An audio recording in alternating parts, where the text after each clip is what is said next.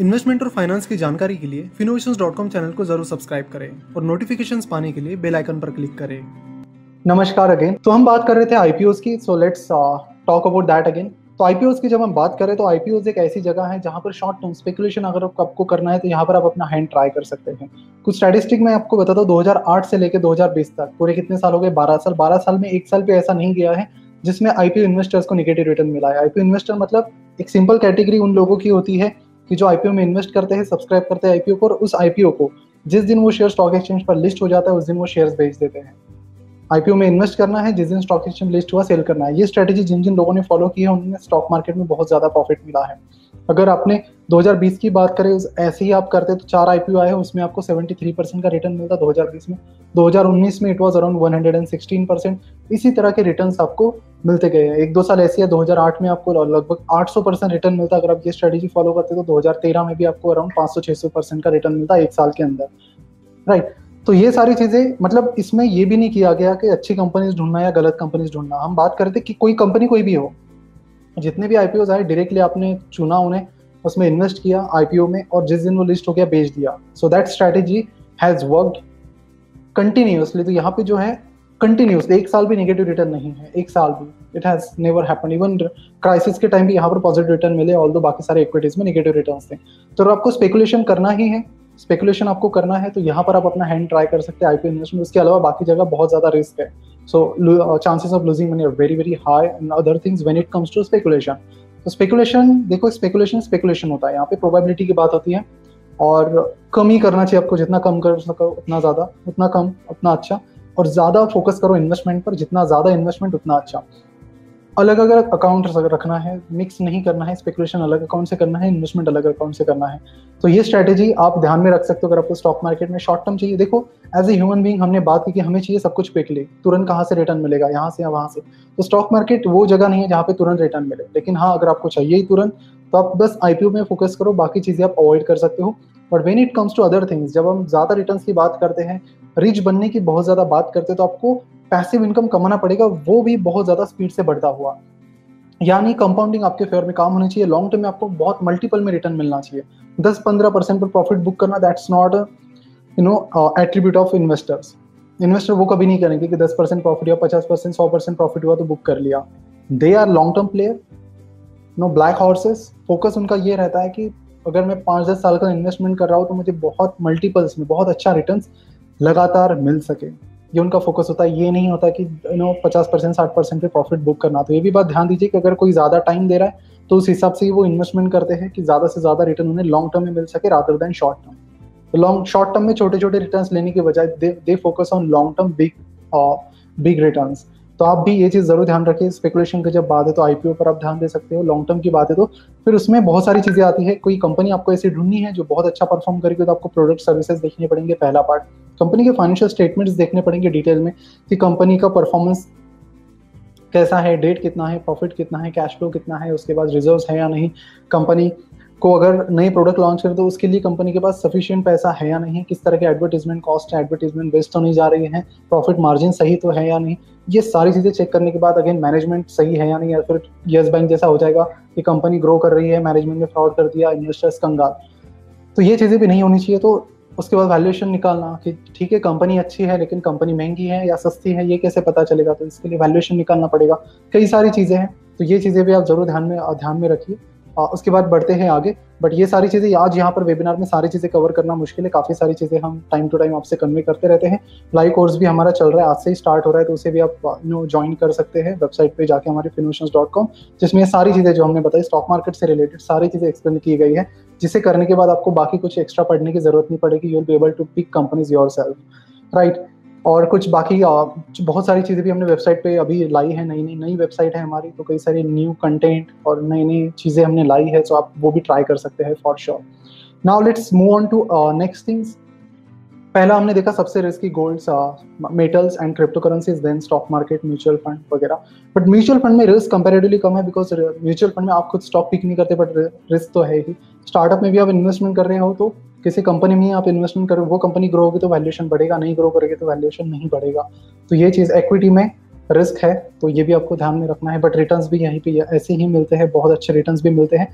Company simple आपको ढूंढना होता है, जो भी प्रोडक्ट आप यूज़ करो, उन पर आप सबसे पहले फोकस कर सकते हो कि मैं फ़िलहाल कौन से प्रोडक्ट यूज़ करो? आप अगर प्रोडक्ट यूज़ कर रहे हो एप्पल का, आप प्रोडक्ट यूज़ कर एप्पल तो खैर इंडिया लिस्टेड कंपनी है, लेकिन उनमें भी आप इन्वेस्ट कर सकते हो।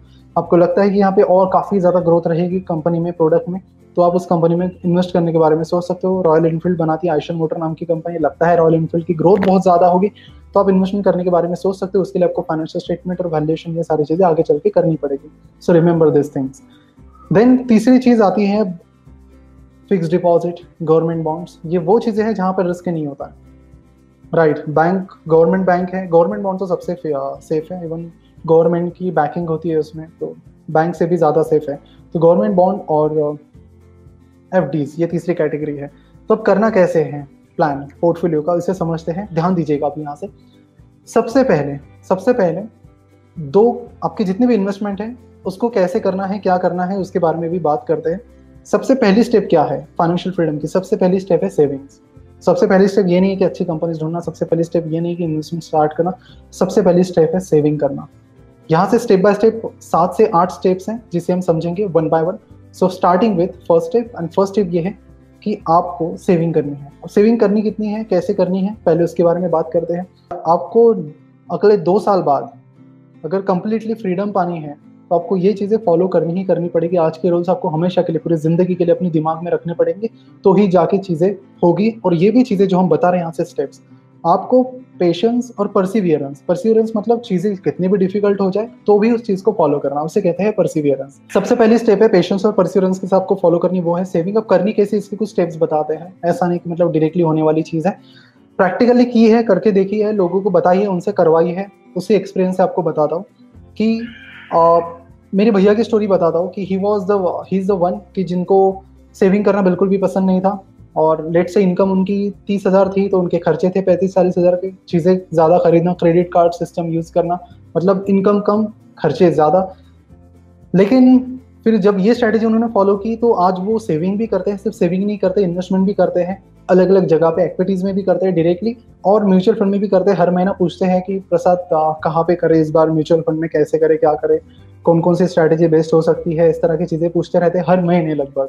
हर महीने। अभी उनको recently he is blessed with daughter तो फिर डॉटर के लिए कैसे सेव मतलब क्या क्या करना है कौन कौन सेव उनका ये सवाल नहीं रहता कि सेविंग करनी है, पैसा करना है, बस कहाँ पे करना है, कैसे कर, हो सकता है, वो चीज़ें वो आज उनके क्वेश्चन है तो that the whole thing completely transform because simple सी चीज़ें आपको फॉलो करनी है। बहुत सारे लोग क्या करते हैं कि सेविंग करेंगे करेंगे मंथ के आखिर में don't do that there is very simple formula universal formula है। फॉर्मूला यही है कि सेविंग जो करोगे मंथ के स्टार्ट में करनी है। जैसे सैलरी आई, शुरुआत करो दस परसेंट से। Don't start with twenty thirty fifty sixty percent don't do that start with ten आगे चल के जैसे जैसे चीज़ें बैलेंस होती जाएगी, फिर आप अमाउंट बढ़ाइए, ठीक है? स्टार्ट विथ टेन परसेंट जैसे कि आपकी सैलरी लेट से है बीस हज़ार रुपये या तीस हज़ार रुपये तीस हज़ार पकड़े, तीस हज़ार आपकी सैलरी है तो उसका ten percent three thousand rupees start with three thousand rupees invest three thousand rupees in the month of August अगले महीने सैलरी थी तीस हज़ार की। टेन परसेंट यानी तीन हज़ार अगले महीने निकालो। कहाँ पे करना है उसके बारे में आगे बात करते हैं, ठीक है? पहले बात करते सेविंग की। हर महीना तीन तीन तीन तीन हज़ार रुपए। इस तरह टेन टेन परसेंट आपको करना है। सैलरी बढ़ गई, तीस की चालीस हो गई टेन परसेंट कितना हुआ? चालीस हज़ार का चार हज़ार रुपए। इन्वेस्ट दैट सीधा साइड में रखना है। अब ये जो चार हज़ार रुपए आपने रखे हैं देखो, पहली स्टेप तो यह है कि टेन परसेंट निकालना है सैलरी का हर महीने, शुरुआत में, हर बाद में बाद में कभी नहीं बचेगा, कोई नहीं बचा पाएगा। अगर कोई प्लान करेगा कि मैं यही खर्चे करूँगा स्टार्ट में और उसे भूल जाओ। उसे याद भी मत रखो कि आपने टेन परसेंट निकाला है। Just assume that your salary twenty seven जब हाइक हो जाएगी तो मानो ही नहीं। समझ लेना कि फोर्टी थाउज़ेंड सैलरी हो गई है, चार हज़ार टेन परसेंट उसका चार हज़ार है, चार हज़ार इन्वेस्ट करो तो समझ लेना कि आपकी सैलरी ही थर्टी सिक्स थाउज़ेंड है। ये चीज़ें आप हमेशा ध्यान में रखो। सुनाओ आपने सेविंग कर ली। सेविंग करते टाइम दो अकाउंट्स आपको बनाने और ये दो अकाउंट क्या है? एक है आपका इमरजेंसी फंड एक है इन्वेस्टमेंट फंड देखो इमरजेंसी कभी भी आ सकती है। आपको बता के नहीं आएगी। कभी भी बहुत बड़ी आ सकती है। कोई लेट से हॉस्पिटल के खर्चे आ गए बहुत बड़े या फिर आ, किसी और चीज़ के खर्चे अचानक से आ गए तो होता है। मतलब कुछ इवेंट्स होते हैं घर में। किसी की शादी होती है या यू नो किसी को घर बिल्ड करना है। बाकी सारी चीज़ें हैं। इमरजेंसी में कुछ हॉस्पिटल्स भी मेनली रहते हैं जो इमरजेंसी बहुत इमरजेंसी खर्चे हो सकते हैं। तो इसके लिए सोल्यूशन ये है कि एक इमरजेंसी फंड आपको बनाना है। इमरजेंसी फंड में क्या क्या रहेगा कि कुछ पैसा जो आपने चार हज़ार रुपये निकाले साइड में, उसमें से लेट से कुछ अमाउंट की आप इंश्योरेंस निकाल दें ताकि वो हेज कर सको आप उस रिस्क को कि एकदम जो मेरे पे खर्चा है वो ना आए। तो हेल्थ इंश्योरेंस करवा लो आप सबका, जो भी है, जो जो इंश्योरेंस आपको सही लगता है उस अमाउंट से। तो पहली हो गई इमरजेंसी फंड इमरजेंसी फंड में आप उस चार हज़ार में से टेन परसेंट अमाउंट हटा दो। चार हज़ार के टेन परसेंट कितना? चार सौ रुपए तो चार सौ रुपए इमरजेंसी फंड में डालो। इमरजेंसी फंड आपको इन्वेस्ट नहीं करना है। वो सेविंग अकाउंट में किसी अकाउंट में रखो या फिर लिक्विड फंड होता है म्यूचुअल फंड का टाइप लिक्विड फंड में क्या होता है कि आप कभी भी पैसा निकाल सकते हो बट आपको रिटर्न भी मिलते हैं सेविंग अकाउंट से अच्छे। तो you can put that money in liquid fund करना क्या है आपको सिंपली जितनी अमाउंट है टोटल उसका टेन परसेंट आपने क्या किया? सेविंग किया। उस अमाउंट का मतलब उस टेन परसेंट का टेन परसेंट आपको इमरजेंसी फंड में डालना एटलीस्ट उससे कम मत करो। ठीक है इमरजेंसी में उतना अमाउंट चाहिए तो उससे आप अपने बाकी चीज़ें कवर करो। ठीक है? अगर आपको अकाउंट में रखना अकाउंट में रखो और वन टाइम में कुछ इंश्योरेंस निकालने हैं तो वो भी आप निकाल लो। तो ये हो गया पहला पॉइंट इमरजेंसी फंड का। इमरजेंसी फंड करने के बाद जो नेक्स्ट पॉइंट है, वो है इन्वेस्टमेंट का। तो इन्वेस्टमेंट के लिए आपके कितने बात बचे? अज्यूम कर रहे हैं हम आपकी सैलरी है चार हज़ार, चालीस हज़ार रुपये चालीस हज़ार के चार हज़ार आपने यहाँ पे डाल दिए। इस पूरे फंड में चार हज़ार में से चार सौ आपने निकाल के कहाँ पे डाले? चार सौ हो गया आपके इमरजेंसी फंड में, छत्तीस सौ रुपये आपके हो गए इन्वेस्टमेंट फंड में। तो छत्तीस रुपये का करना क्या है? That is a very big question now let's discuss about it कि छत्तीस सौ रुपये का करना क्या है? छत्तीस रुपये का? अलग अलग एसेट क्लासेस में पहले तो आपको इन्वेस्ट करना लेकिन पहला सवाल आपका ये रहेगा कि मेरी अमाउंट इतनी छोटी है तो फिर मैं अलग अलग एसेट में कैसे इन्वेस्ट कर पाऊँ? लेकिन देखो, शुरुआत में आपकी अमाउंट छोटी रहेगी, लेकिन जल्दी बहुत बड़ी बनेगी। दस महीने बाद आपकी जो छत्तीस सौ रुपये है, हर महीने के वो छत्तीस हज़ार रुपये बन जाएँगे। हो गई ना बड़ी अमाउंट गॉट इट तो शुरुआत में छोटी अमाउंट लगेगी, लगेगा कि डाइवर्सिफाई वगैरह कैसे करना है तो शुरुआत में नहीं किया चलेगा। शुरुआती कुछ कुछ मंथ्स लेकिन जल्दी आपका पैसा कलेक्ट होना स्टार्ट हो जाएगा बहुत तेज़ी से। ना आप ध्यान दीजिए, तीन तरह की मेनली कैटेगरीज होती है। एक होती है वो लोग जो बहुत ज़्यादा रिस्क लेना चाहते हैं, एक वो होते हैं जो मीडियम रिस्क लेना चाहते हैं, एक वो होते हैं जो रिस्क लेना नहीं चाहते तीन कैटेगरीज होती है। पहली कैटेगरी की बात करते हैं, वो लोग जो बहुत ज़्यादा रिस्क लेना चाहते हैं तो जो लोग बहुत ज़्यादा रिस्क लेना चाहते हैं, उनको अपने पोर्टफोलियो का सेवेंटी परसेंट हिस्सा, अपने इन्वेस्टमेंट का सेवेंटी परसेंट हिस्सा वो स्टॉक मार्केट में इन्वेस्ट कर सकते जो लोग बहुत ज़्यादा रिस्क लेना चाहते हैं। रेस्ट ट्वेंटी परसेंट वो जो जिनके अंडरलाइन एसेट काम नहीं करते, उनमें इन्वेस्ट कर सकते हैं, और rest ten percent they can invest in F Ds and bonds got it सत्तर परसेंट एक्विटीज़ में एक्विटीज़ में आप दो तीन तरह से कर सकते हो, या तो डायरेक्टली स्टॉक में डालो कुछ इसमें से कुछ म्यूचुअल फंड में डाल सकते हो। सत्तर परसेंट एक्विटी मतलब उसमें म्यूचुअल फंड स्टॉक मार्केट दोनों आ गए। ऐसा नहीं कि अलग अलग दोनों आ गए। तो दोनों मिलकर उसमें भी एक्विटी के बारे में भी एक इंपॉर्टेंट पॉइंट हम बात करेंगे। तो दोनों में भी करना है। एक तीसरा पॉइंट इक्विटी के बारे में। ट्वेंटी परसेंट आप उन एसेट क्लासेस में डाल सकते हो जिनका अंडरलाइन एसेट काम नहीं करते, जैसे कि गोल्ड और फिर टेन परसेंट वो आप एफडी और गवर्नमेंट बॉन्ड्स में डालो, जहाँ पे बहुत ज़्यादा आपको ये हो जाए। तो इमरजेंसी फंड में आपका रिस्क फैक्टर मतलब इमरजेंसी का चीज़ कवर होगी और बाकी यहाँ पे आपके इन्वेस्टमेंट कवर होगी। यहाँ पे हम बात कर रहे सिर्फ़ इन्वेस्टमेंट के बारे में। Now let's talk about the next thing अब नेक्स्ट चीज़ क्या है? सो नेक्स्ट चीज़ ये है कि मीडियम रिस्क के बारे में, जो लोग मीडियम रिस्क लेना चाहते हैं they can put fifty percent amount in equity stock market और म्यूचुअल फंड में उन्होंने डालना चाहिए पचास परसेंट पैसा। और रेस्ट जो पैसा है, वो उन्हें डिवाइड करना है। जो मीडियम रिस्क लेना चाहते हैं, उनको गोल्ड और बाकी चीज़ों में भी ज़्यादा रिस्क नहीं लेना चाहिए। They can put you know fifteen percent मतलब पंद्रह परसेंट पैसा वो उन ऐसे क्लासेस में डाल सकते हैं जिनका अंडरलाइन काम नहीं करता है। रेस्ट थर्टी फाइव परसेंट वो उन ऐसे क्लासेस में डाल सकते हैं। जैसे कि आप कह सकते हो एफ़ डीज गोल्ड्स वगैरह right sorry F Ds and bonds etcetera government bond government bond में भी भारत बॉन्ड अपने नाम सुना होगा तो भारत बॉन्ड के ज़रिए आप उसमें यू नो भारत बॉन्ड एक कुछ तरह के, पहले क्या था कि जो रिटेल इन्वेस्टर है, आप जैसे, मेरे जैसे, वो इन्वेस्ट नहीं कर पा रहे थे बॉन्ड में, लेकिन गवर्नमेंट अब नई नई स्कीम्स लेके आ रही है और वो मेक श्योर कर रही है कि बॉन्ड में भी पब्लिक इन्वेस्ट कर पाए तो आप एफ़ डी में एफ़ डी से अच्छा बॉन्ड माना जाता है। अगर आप मैच्योरिटी से होल्ड करते हो तो टैक्स बेनिफिट भी आपको मिलता है। ठीक है? Now let's talk about the third category जिनको बहुत कम रिस्क लेना है तो उनको ट्राई करना चाहिए कि ट्वेंटी फाइव परसेंट पैसा अपना इक्विटीज़ में एंड रेस्ट बाकी चीज़ों में। बाकी चीज़ों में भी उनको फिफ्टी टू सेवेंटी परसेंट पैसा अपना फिफ्टी टू सेवेंटी परसेंट पैसा उनको रखना चाहिए एफ़ डीज और बॉन्ड में। Fifty fifty to seventy percent पैसा एफ़ डी बॉन्ड में रेस्ट पाँच दस परसेंट जो भी बचा है, वो उसे डाल सकते हैं। गोल्ड वगैरह में। तो गोल्ड की एक बात है, आप सभी से बताता हूँ कि गोल्ड का मेन इशू ये है कि गोल्ड कंट्री को इम्पोर्ट करना पड़ता है। हम गोल्ड को कोई इंडिया में जितना हमारी नीड है, उतना हम इंडिया में निकाल नहीं पाते हैं। तो वो बाहर से इम्पोर्ट करना पड़ता है। इम्पोर्ट करना पड़ता है तो इंडिया का एक्सपोर्ट ऑलरेडी बहुत कम है।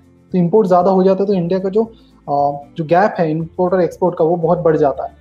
ठीक है ट्रेड डिफिसिट उसे कहते हैं। ट्रेड डिफिसिट जितना ज़्यादा कंट्री उतनी ज़्यादा वीक होने लगती है। तो ये चीज़ भी आप ज़रूर ध्यान में रखिए कि ट्रेड डिफिसिट किसी भी कंट्री की बहुत कम होनी चाहिए राइट तो इसीलिए आप कंट्री को हेल्प करने के लिए गोल्ड खरीदो, लेकिन कम खरीदो तो बेहतर है। So do remember this thing actually ये वेबिनार हमने फोर्टीन अगस्त को रखा था। उसके बाद कई सारे लोगों ने इसे यूट्यूब पर अपलोड करने की रिक्वेस्ट की थी, और उसके चलते हमने इस वेबिनार को दो पार्ट्स में यूट्यूब पर अपलोड किया है। जल्दी हम आपके लिए शानदार केस स्टडीज़ लेकर आ रहे हैं। केस स्टडीज़ से जुड़े आपके जो भी सजेशन है, आप नीचे कमेंट बॉक्स में लिखकर हमें बता सकते हैं। तो हमारा ये वेबिनार पूरा देखने के लिए आपका बहुत बहुत धन्यवाद।